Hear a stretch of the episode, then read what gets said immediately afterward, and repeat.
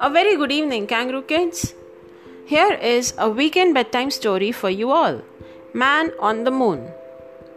This is a story of Bob, also known as a man on the moon. Every morning, Bob rises at 6 o'clock. He has a cup of tea and two eggs for breakfast before leaving for the rocket launch pad. On the way, he stops to buy a newspaper and some chocolate toffees. He's now on his way to work on the moon. By 8 o'clock, Bob arrives at the launch pad, changes into his special man on the moon suit, and boards his fantastic rocket ship. He must make sure he leaves by quarter to nine, otherwise, he wouldn't make it to moon by nine. On the way, he reads the newspaper and does the crossword. Bob starts work. His job as man on the moon is very important. He has to keep the moon clean and tidy. Quite often, astronauts drop sweet packets and cans. Some people say that aliens are responsible for much of the rubbish, but Bob knows that's not true. There's no such thing as aliens. By 12:30, it's time to eat. Bob goes to his rocket ship to fetch his lunchbox. This usually contains two sandwiches, either cheese or peanut butter, an apple, and some chocolate covered nuts. Sometimes he meets his friends for a picnic. His two best friends are Billy, the man on Mars, and Sam, the man on Saturn. They talk about the stars and tell jokes. After lunch, tourist spaceship starts arriving for Earth.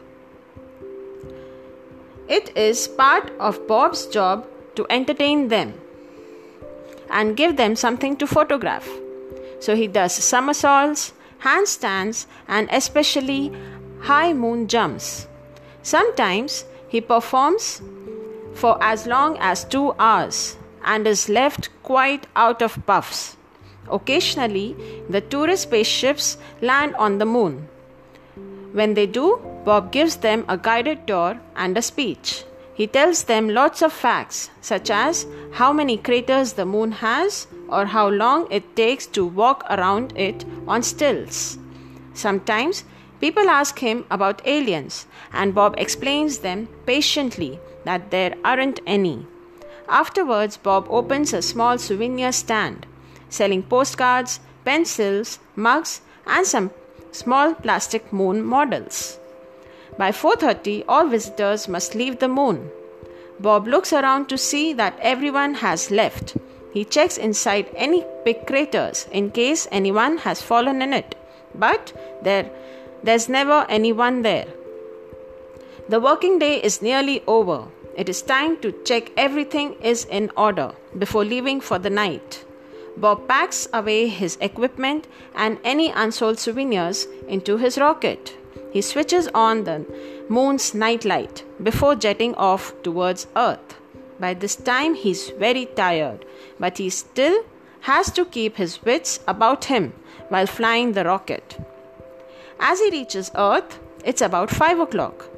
The rush hour is in full swing, with everyone leaving work and going home. Just like Bob, at home, at home, Bob is just like anyone else. First, he has a long bath. Moon work can make you very grubby, as sometimes the dust can get inside your suit. Then he goes to bed with a mug of cocoa. He sleeps soundly, bathed in moonbeams, very happy to be the man on the moon. And aliens? Well, Bob would know if there were any, wouldn't he? Good night, children. Take care. Bye bye. Happy weekend.